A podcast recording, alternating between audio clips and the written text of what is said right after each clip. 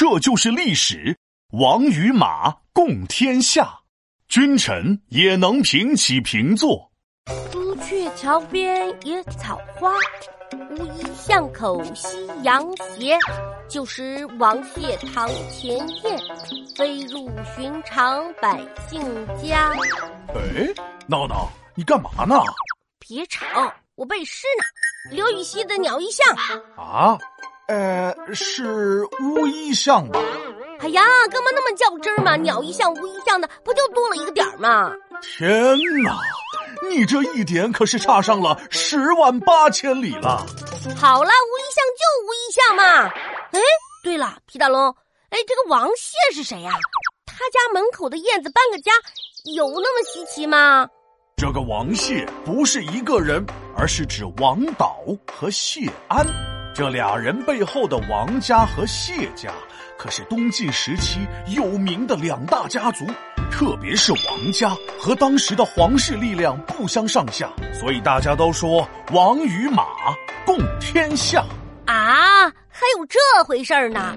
那么王与马共天下，到底谁才是老大呢？嘿嘿，谁是老大？你听我讲完就知道了。话说西晋时期，因为八王之乱。北方各个少数民族趁机打进中原，当时的北方是战火纷飞，混乱相随，百姓痛苦，四处是贼。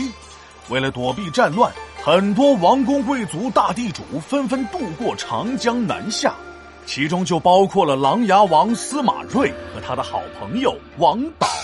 哎呀，这不就和咱俩的关系一样？好兄弟一起走，谁先逃跑谁小丑。哎，人家王导和你可不一样，除了是司马睿的好朋友外，他还是司马睿的好帮手。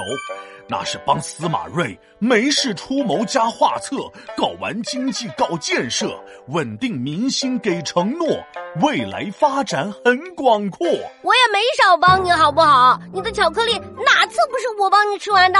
嘿嘿。我的巧克力我自己都不够吃，还用你帮我？嗯，哈哈，我一定要帮你的。有你这么帮忙的吗？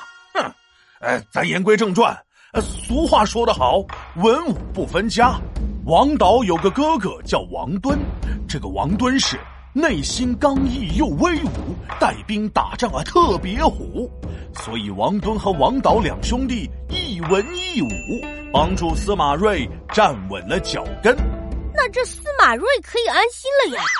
后来西晋灭亡，司马睿在南方重新建立了一个晋朝，自己当了皇帝，史称东晋。就在司马睿举办登基大典的时候，王导和文武百官一同进宫朝见。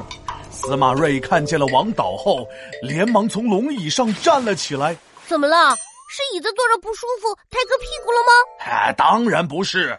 司马睿拉住王导的手说：“哎呀，王导啊，你快坐下，咱俩来说说知心话。”王导说：“皇上，您说话就说话，能不能不要唱戏啊？”